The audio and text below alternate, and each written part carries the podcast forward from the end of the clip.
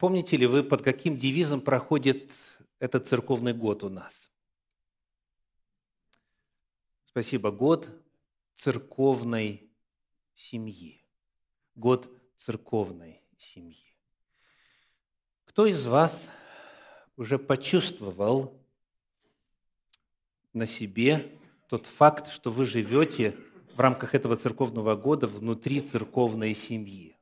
Можете руку поднять? Кто почувствовал, что вы живете внутри церковной семьи? Спасибо. Я слышу много историй, общаясь с вами лично по телефону в разных вот форматах, получаю сообщения о том, как Господь могущественно проявляет себя в жизни нашей общины за время начала этого нового церковного года. Как, собственно, и прежде, но вот подчеркивая именно тематику церкви как семьи, с осени минувшего года, с октября, да, у нас начало нового церковного года в октябре – я хочу воздать Господу благодарность за все, что Он делает именно вот в этом контексте. Новые приглашения на обед после богослужения. Новые знакомства. Новые детали о тех, кого вы уже знаете. Божьи чудеса в том, кто вам выпадает на молитвенной карточке, о какой семье именно молиться – на протяжении недели, новые знакомства и связи благодаря этому, взаимопомощь, укрепление взаимоотношений, молитвы друг от друга и многое иное. Слава Богу за все, что Он уже сделал и продолжает делать. Но, как написано в первой главе книги Иова, в шестом стихе, был день, когда пришли сыны Божии предстать пред Господа. Как хотелось бы дальше прочесть. И радовались беспрепятственно весь день, там, или всю неделю, или вечно, но нет. И был день, когда пришли сыны Божии предстать пред Господа, между ними пришел и сатана – и вот это описывает реалии любой общины детей Божьих. Господь делает свое дело. Господь укрепляет, взращивает, ведет, благословляет своих детей, своих сынов и дочерей.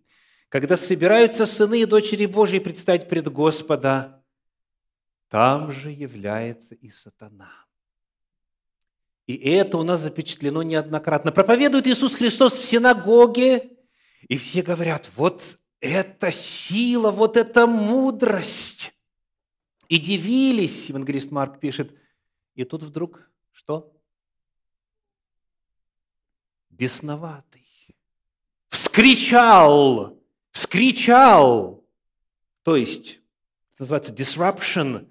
Он нарушил ход служения – и начинает дьявольские слова провозглашать. Всякий раз, когда собираются сыны Божьи, туда же норовит попасть и сатана.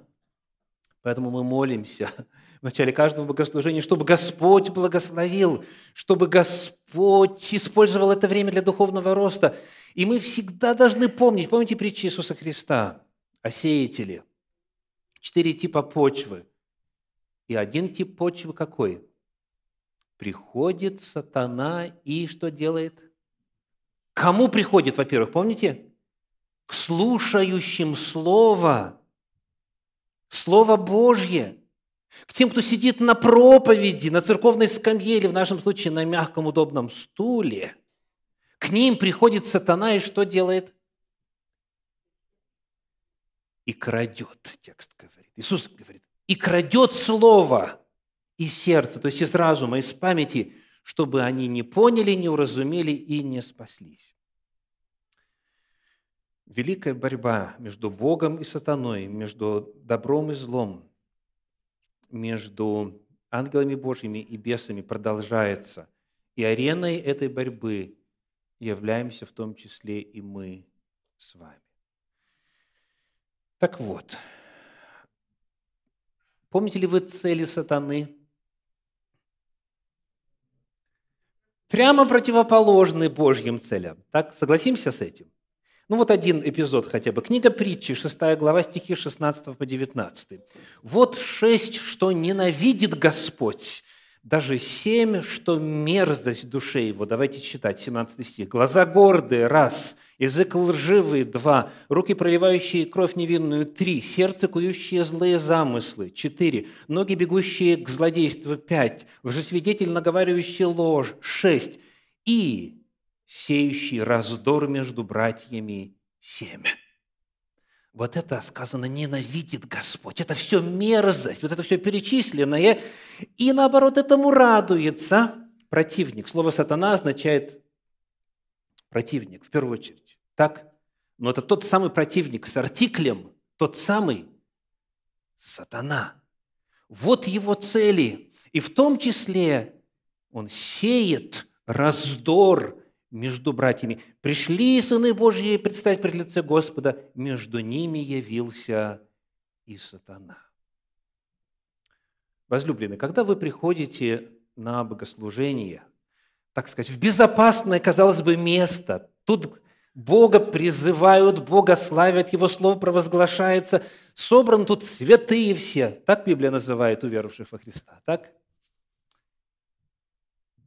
И ну, не ожидаешь, что здесь, в этом месте и в этом контексте богослужения, богопоклонения сатана проявит себя. Так? Священное Писание нас раз за разом предостерегает. Он тут и стремится быть. Он приходит к слушающим Слово, Он приходит к тем, кто предстал пред Господа. И поэтому даже здесь нужно быть настороже. Я уж не говорю о том, что делается в вашей тайной комнате – что делается в семье, что делается на рабочем месте, что делается за рулем автомобиля, какие благословения срываются с уст едущего и так далее. Идет великая борьба. Вот несколько типичных сценариев. Наряду с иными.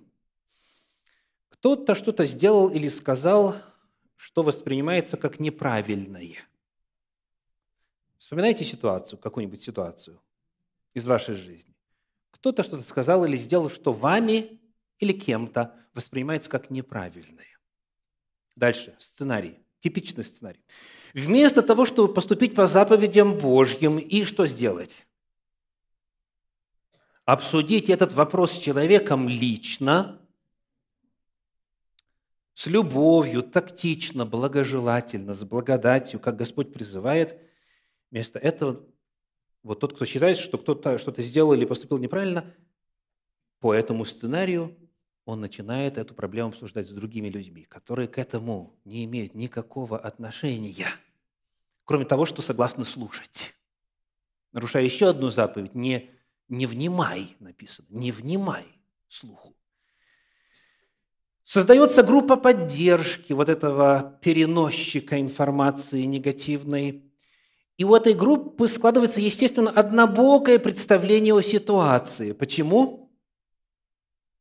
Потому что они выслушали только одну сторону. Как в книге притчи написано, что в споре прав кто? Кто первый изложил свою точку зрения. Но потом написано, приходит соперник его, и тогда уже можно более объективно на эту ситуацию посмотреть. Но Бывало с вами такое, что человек пришел к вам, пожаловался, возмущенный и так далее, и вы говорите, как земля такого носит? Так? Но это абсолютно на сто процентов ситуация понятная, тот человек не прав. Создается вот эта группа поддержки, потому что вы слушали только одну версию, одной стороны. И у целого ряда людей появляется прохладное отношение к этому человеку, в отношении которого предполагается вина. Проходит какое-то время, случается еще какой-то инцидент во взаимоотношениях этих двух людей, о которых мы начали свой разговор в начале. Снова после богослужения собирается кучка братьев и сестер.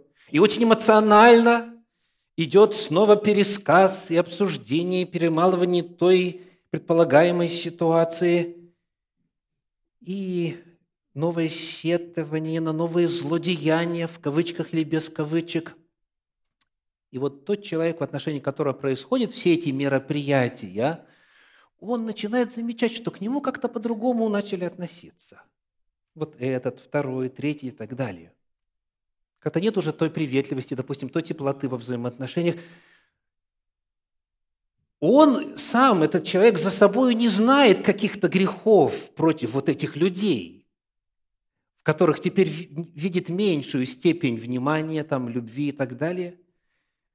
И никак не поймет причину, что же произошло, что случилось, почему. То есть, смотрите, братья и сестры, это вот я нарисовал просто один из сценариев. Их на, вариаций на эту тему большое множество. Вместо того, что работать, чтобы работать на укреплении церковной семьи, поступая по заповедям Божьим, некоторые, порой сами того не осознавая, вот борясь за справедливость, они становятся инструментами дьявола, который делает что? Сеет раздор между братьями и сестрами. Часто не осознавая, люди становятся орудиями дьявола, дают место дьяволу, сея раздор между братьями и сестрами. Кому из вас случалось быть в подобной ситуации? Кто из вас знает, о чем я сейчас говорю? Скажите, в какой роли вы участвовали в этой ситуации? На чьей стороне?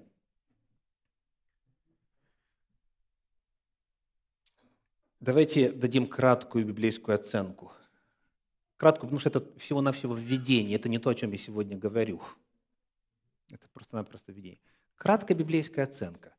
Вот смотрите, дорогие, 1 Коринфянам, 3 глава, первые три стиха.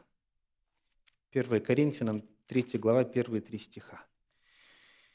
«И я не мог говорить с вами, братья, как с духовными, но как с плотскими, как с младенцами во Христе. Я питал вас молоком, а не твердую пищу, ибо вы были еще не в силах, да и теперь не в силах, потому что вы еще плотские, ибо если между вами зависть, споры и разногласия, то не плотские ли вы и не по человеческому ли обычаю поступаете? Краткая оценка. Вот описанное мною выше – это проявление духовного инфантилизма, незрелости, ребячества. Он говорит, если между вами зависть, споры и разногласия, то не дети ли вы? инфантильность. Это первый элемент оценки. Кратко. Второе – это проявление трусости. Десятки раз на протяжении четверти века служения людям я говорил, подойдите и поговорите, спросите, может быть, вы узнаете что-то, что вы и не предполагаете – о, нет, я не хочу с ними иметь проблем. То есть я боюсь. Это проявление трусости. Подойти и в глаза сказать, и с глазу на глаз объясниться. Это требует смелости, это требует мужества. Гораздо легче об этой проблеме наушничать за спиной человека. И смотрите, не желая потерять или нарушить взаимоотношения в кавычках, распространяя негативную информацию другим. Что делает человек? Он этим укрепляет взаимоотношения с тем, кто является объектом этого наушничества? Нет, это, это означает поджечь фитиль. Потому что когда уже он от других, этот человек, от других узнает, что там за спиной творилось, то это будет такой взрыв, который, скорее всего, взаимоотношения разрушит основательно. И бывает уже невозможно это загладить. Бывает уже слишком много вреда. Поэтому получается, под прикрытием нежелания осложнять отношения, фактически делают действия, которые подтачивают эти взаимоотношения, и в результате все взрывается. Так вот, что Библия говорит о боязливых? Помните? Книга Откровения, 21 глава, 8 стих, 21.8. «Боязливых же и неверных, и скверных, и убийц, и любодеев, и чародеев, и идолослужителей, и всех лжецов». Прочитаем вместе.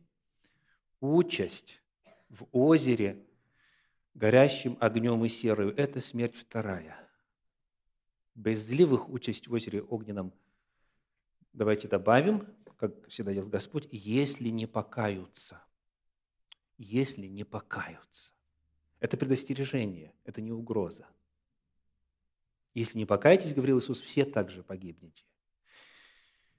Итак, первое – это проявление духовной инфантильности. Во-вторых, это проявление трусости. В-третьих, книга Левит, 19 глава, стихи 16 и 17. Левит, 19 глава, стихи 16 и 17 не ходи переносчиком в народе твоем и не восставай на жизнь ближнего твоего. Я Господь. Не враждуй на брата твоего в сердце твоем. Обличи ближнего твоего и не понесешь за него греха. Это есть нарушение Божьей заповеди. Вот э, те модели поведения, которые я описал, это нарушение Божьего запрета на распространение негативной информации о человеке кому-либо, кроме этого человека, в первую очередь. Не ходи переносчиком в народе твоем, не враждуй на брата твоего в сердце твоем, обличи, поговори с ним. 1 Коринфянам 6 глава 10 стих. «Ни воры, ни лихаимцы, ни пьяницы, ни злоречивые, ни хищники. Царство Божие не наследуют». Снова предостережение. Добавляем, что если не покаются злоречивые, Царствие Божие не наследует, если не покаются. Кто из вас помнит, кто смотрел в группе нашего центра в Фейсбуке, как называется сегодняшняя проповедь? Спасибо. Нечетна ли Божья благодать? Вот о чем на самом деле мы говорим сегодня. Нечетна ли Божья благодать? Этот вопрос нужно обязательно задать. Не тщетна ли Божья благодать? Давайте вспомним, какова природа Божьей благодати, насколько на самом деле благодатна Божья благодать. Несколько кратких высказываний, вот так вот тезисно. Послание в Ефес, 2 глава, 7 стих, Ефесянам 2, 7. «Дабы явить в грядущих веках преизобильное богатство благодати своей в благости к нам во Христе Иисусе. Какова природа благодати, какова она? Преизобильное богатство. Как это по-другому можно выразить? Вот современные переводы. Неизмеримое – Российское библейское общество. Безмерные – перевод Кассиана. Безгранично обильно – перевод Стерна. То есть благодать, а она неисчерпаема. Ее всегда хватит на каждого человека, для каждой ситуации. Божьей благодати всегда вдоволь, всегда достаточно. Это первое, что важно знать. Для любой ситуации Божья благодать, она преизобильна, неизмеримо, безмерно, безгранично обильна. Что она делает? Какие главные действия стремится Божья благодать осуществить в жизни человека? Послание в Ефес 1 глава стихи 6 и 7. Ефесянам 1 глава 6 и 7. «В похвалу благодати, в похвалу славы благодати своей, которую Он облагодатствовал нас в возлюбленном, то есть в Иисусе, в Сыне Своем, в котором мы имеем искупление кровью Его, прощение грехов по богатству благодати Его». Благодаря тому, что благодать вот такова, неизмеримое богатство, что мы имеем – искупление кровью Его, за наши грехи кровь Христа пролита и цена уплачена. Что еще мы имеем? Прощение грехов по богатству благодати Его. Вот с этого начинается действие Божьей благодати в жизни человека. Бог искупает, Бог прощает грехи. Что дальше? Римлянам 12 глава 6 стих. Римлянам 12.6. Давайте посмотрим. Написано, «И как по данной нам благодати имеем различные дарования». То имеешь ли пророчество, пророчествую по мере веры. И дальше идет список. Что еще делает Божья благодать? Дает нам духовные дары – различные духовные дарования. Божья благодать, она оснащает нас для служения. Божья благодать дает все необходимое для того, чтобы каждый из нас был полезен, чтобы тело Божье росло, чтобы дело Божье здесь процветало. Итак, благодать спасает нас, прощает грехи, искупает наши грехи. Она нас оснащает для служения. Что еще делает Божья благодать? Титу, 2 глава, стихи с 11 по 14. Титу, 2 глава, стихи с 11 по 14. Чрезвычайно важный отрывок. Написано, «Ибо явилась благодать Божья, спасительная для всех человеков». Это мы уже упомянули. Она спасает в первую очередь, прощает грехи, искупляет и так далее. Дальше написано, научающая нас, чтобы мы отвергнув нечестие и мирские похоти, целомудренно, праведно и благочестиво жили в нынешнем веке, ожидая блаженного упования и явления славы великого Бога и Спасителя нашего Иисуса Христа, который дал себя за нас, чтобы избавить нас от всякого беззакония и очистить себе народ особенный, ревностный к добрым делам. Итак, благодать спасает и что делает дальше? Научающая нас. И вот это слово «научающая» очень интересно. У Кассиана в переводе написано «наставляющая», а у Стерна чуть жестче. Она велит нам. Подлинники используется греческий глагол «пайдео». Он интересен вот чем. «Пайдия» в оригинале – это ребенок – Паидия, существительный, ребенок. Паидео, соответственно, что? Глагол. Что это означает?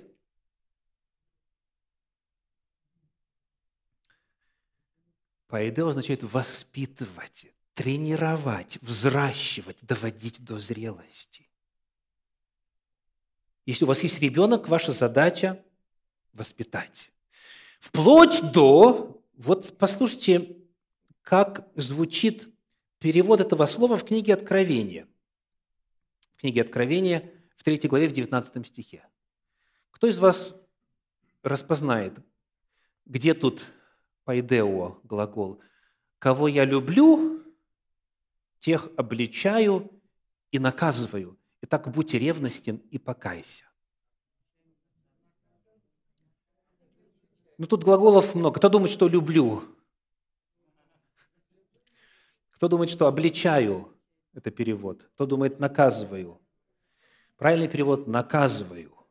Ну, правильно, неправильно, тут можно, э, как говорится, рассуждать, но здесь это слово «пайдео» переведено как «наказывать», и в синодальном переводе часто именно так. Наказывать. То есть смысл какой? Дисциплинировать. Суть вот какая. Благодать спасает, прощает, искупает – дает нам духовные дары, оснащает для служения и дальше нас взращивает. А когда ты ребенка воспитываешь, вот этого младенца во Христе, то порой что нужно сделать? Кто жалеет розги для сына своего, тот не любит его. А кто любит, тот что? С детства наказывает его. Господь, кого любит, того наказывает. Бьет же всякого сына, которого принимает. 12 глава послания к евреям. Тот же самый глагол, дорогие. Так вот, большинство христиан любят говорить о благодати в ее начальных действиях. Конечно, хорошо. Мама кормит, переодевает, обмывает, полностью заботится. И многим так нравится вот быть, пребывать в этом состоянии. Капризный, эгоцентричный, да, определенной стадии развития человеческой психологии. Весь мир вокруг него вертится. Очень хорошо, очень благодатно. Нет, нет, это не все, что делает Божья благодать. Благодать ведет дальше. Она дает вам таланты, она призывает вас к служению, к участию. И она вас взращивает, говорит Господь. А в этом процессе иногда и наказывает. Наказывает. Вот что значит научающая. Вот что делает благодать. Благодать Божья желает достичь в нас с вами грандиозных целей. Какие цели? Какие цели? 12 стих, покажите снова. Чтобы мы, отвергнув нечестие, мирские похоти, целомудренно, праведно и благочестиво жили в нынешнем веке. Чтобы, чтобы сделать из нас идеальных детей Божьих, зрелых, выросших. 14 стих. «Чтобы избавить нас от всякого беззакония». Что такое у нас беззаконие? Какое определение Библии? Беззаконие – нарушение закона. Кто делает грех, делает и беззаконие. Грех есть беззаконие. Цель благодати – избавить нас. Избавить нас от всякого беззакония. Ну, кто-то мог бы перефразировать. Какой цель достичь? Избавить от беззакония. Это так, чтобы мы жили в полном повиновении Божьему закону. Вот это Божья цель, вот это цель благодати – и дальше, и очистить себе народ особенный, ревностный к добрым делам. Итак, вот кратко, обзорно, что такое благодать, что она делает и каковы ее цели. И вот теперь мы возвращаемся к названию сегодняшней проповеди. Не тщетно ли, тщетно ли, напрасно ли Божья благодать? Скажите, дорогие, а можно ли вообще так вопрос ставить? Может ли что-то быть тщетным, что делает Бог?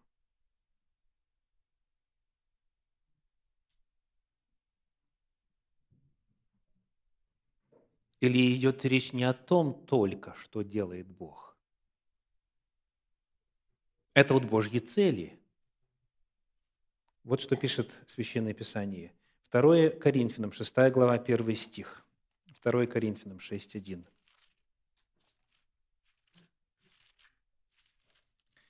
Мы же, как споспешники, умоляем вас, чтобы благодать Божия нечетно была принята вами. Есть опасность, дорогие, принять Божью благодать тщетно, напрасно. Принял, а в конечном итоге благодать цели своей не достигла. И потому апостол говорит, мы умоляем вас, мы умоляем вас, чтобы благодать Божья нечетно была принята вами. Евреям 12 глава 15 стих, послание евреям 12 глава 15 стих, еще на эту тему.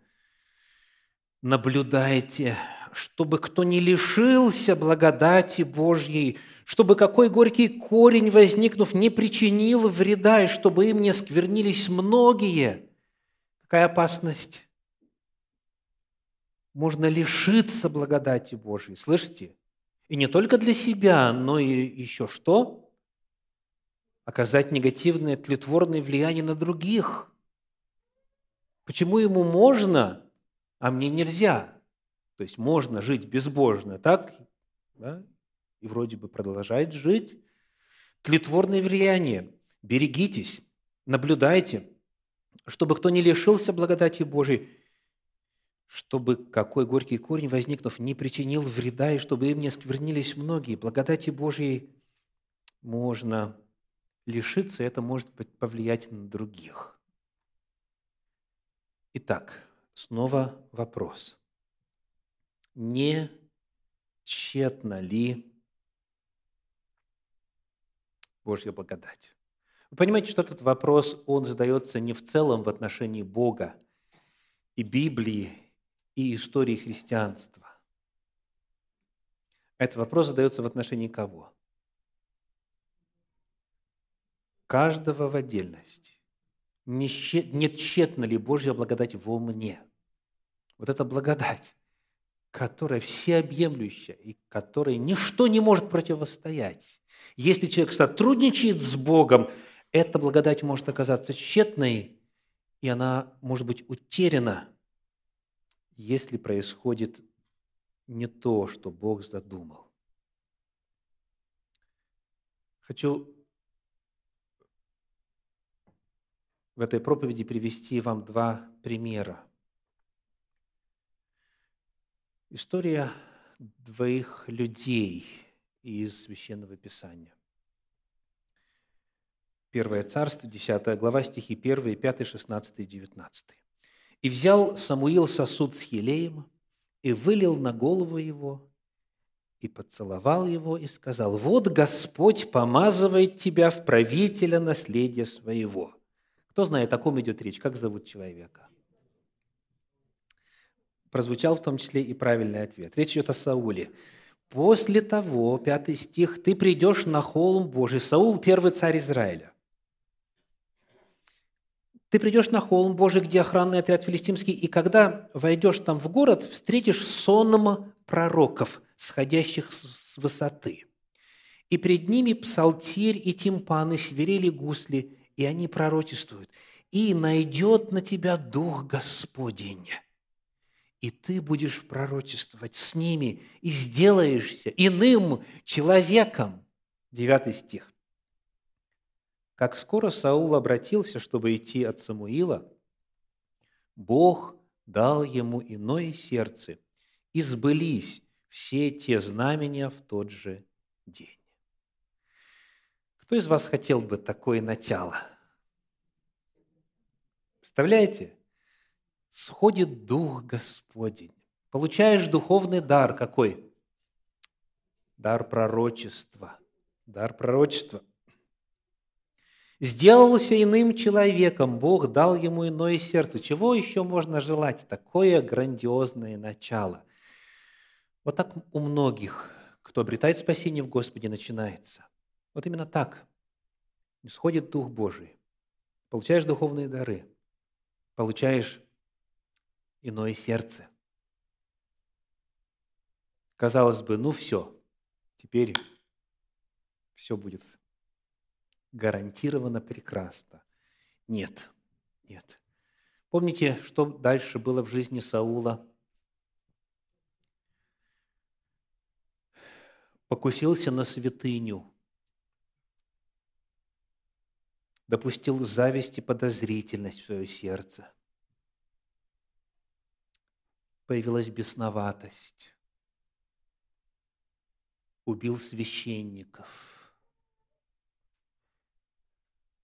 последний акт обратился к вызывателю духов.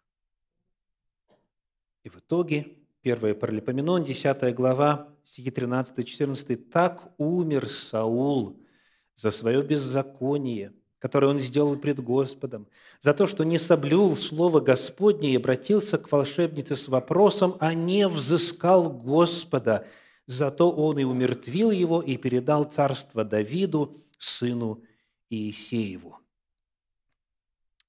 От власти Божьей и чудесных, сверхъестественных Божьих даров к власти у сатаны, некромантия и гибель. Гибель, Божья благодать для Саула оказалась напрасной. Божья благодать оказалась тщетной. Он растранжирил все Божьи дары. Он не воспользовался не вот этим неисследимым богатством, не ограниченным богатством Божьей благости к нему. Это иллюстрация номер один. Иллюстрация номер два. Давайте посмотрим на первое послание Тимофею, первую главу, стихи с 12 по 14. 1 Тимофею, 1 глава, стихи с 12 по 14. «Благодарю давшего мне силу Христа Иисуса Господа нашего, что Он признал меня верным, определив на служение меня, который прежде был хулитель и гонитель и обидчик, но помилован потому, что так поступал по неведению – в неверии. Вот таким он был. Дальше. Благодать же Господа нашего Иисуса Христа открылась во мне обильно, с верою и любовью во Христе Иисусе. Верно и так далее. Итак, вот как зовут этого человека, о ком идет речь. Его зовут Павел, слышу, так? Вот такое у него было начало, он был, повторим, хулитель, гонитель, обидчик, но когда вкусил благодать, то она, сказано, открылась во мне обильно. И к чему это привело? Давайте вспомним вот тот первый, первый момент, 9 глава Деяния апостолов, 9 глава, первые четыре стиха. «Савл же, еще дыша угрозами и убийством на учеников Господа, пришел к первосвященнику и выпросил у него письма в Дамаск синагогам, чтобы кого найдет последующих всему учению, и мужчин и женщин, связав, приводить в Иерусалим. Когда же он шел и приближался к Дамаску, внезапно осиял его свет с неба. Он упал на землю и услышал голос, говорящий ему, «Савл, Савл, что ты гонишь меня?» Он задает вопрос, что мне делать, и дальше историю большинство из вас знают. Савл, Савл. Когда мы читаем этот отрывок в современных переводах Российского библейского общества, Кассиана, в Заокской Библии и так далее, мы там найдем такие слова. Саул, Саул. Это точно соответствует подлиннику. Савл – это Саул. Это то же самое имя, что у первого царя Израиля. Точь в точь. Саул, Саул. И вы видите, что история схожая. Начало опыта в Боге какое? Вот когда он попадает на страницы Священного Писания, Саул, да, жил там у отца своего киса и так далее, и мы о нем ничего не знали. Но когда он попадает на страницы Священного Писания, с чего-то начинается. С Духа Святого, с духовных даров, с нового сердца, с сверхъестественного опыта взаимоотношений с Богом. У Савла и Старса то же самое. У этого Саула, у второго Саула то же самое. Саул, Саул, что ты гонишь меня? Сверхъестественный опыт, личное откровение, то есть чудо, чудо в начале. Он говорит, апостол Павел, мы читали, благодать Господа нашего Иисуса Христа открылась во мне обильно. И начался его путь вот в этой божественной библейской истории. И вот как этот путь заканчивается. Деяния апостолов, 20 глава, а прежде 1 Коринфянам 15 глава, стихи 9 и 10. Вот текст, который мы читали перед проповедью. 1 Коринфянам 15 глава, стихи 9 и 10. «Ибо я наименьший из апостолов, и недостоин называться апостолом, потому что гнал Церковь Божью. Но, вот кем я был, но, но, благодатью Божию есть то, что есть. И благодать Его во мне не была тщетна. Но я более всех их потрудился. Впрочем, не я, а благодать Божия, которая со мною.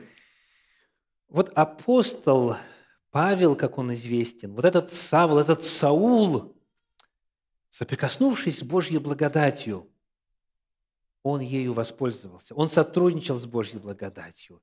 И он говорит, благодатью Божию я есть то, что есть. Он возрастал. И он стал совершенно иным человеком.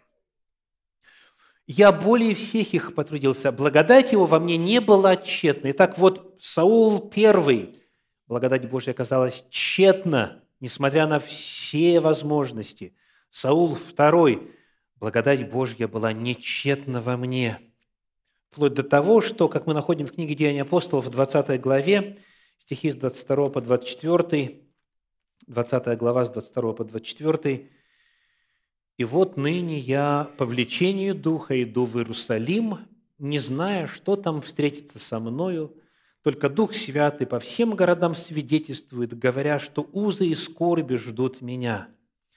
Но я ни на что не взираю и не дорожу своей жизнью, только бы с радостью совершить поприще мое и служение, которое я принял от Господа Иисуса, проповедать Евангелие благодати Божьей. От убийцы христиан, от хульника, преследователя и так далее, обидчика и гонителя – до добровольного предания себя на смерть.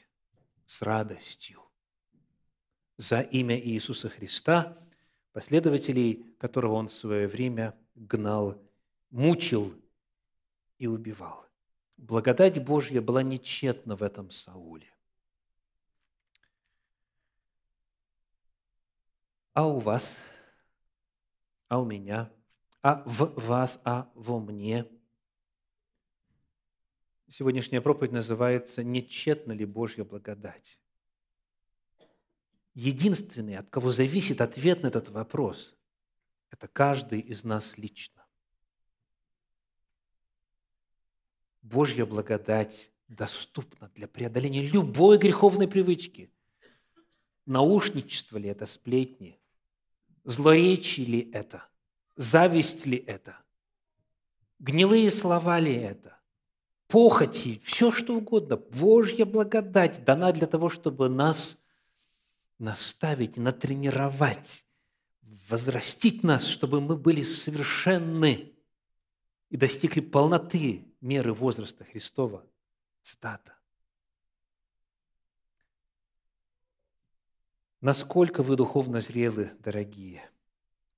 Насколько вы смелы поступить по заповеди Божьей, даже если страшно и хочется по-другому, и легче по-другому? Насколько вы соблюдаете Божьи заповеди касательно того, что открыто в них? насколько вы востребовали безлимитную, неограниченную Божью благодать? Не напрасно ли вы вкусили ее когда-то в свое время, кто раньше, кто позже? Не тщетна ли Божья благодать? Просите, она безлимитна. Обретайте, она безгранична. Возрастайте, у нее нет пределов. Аминь.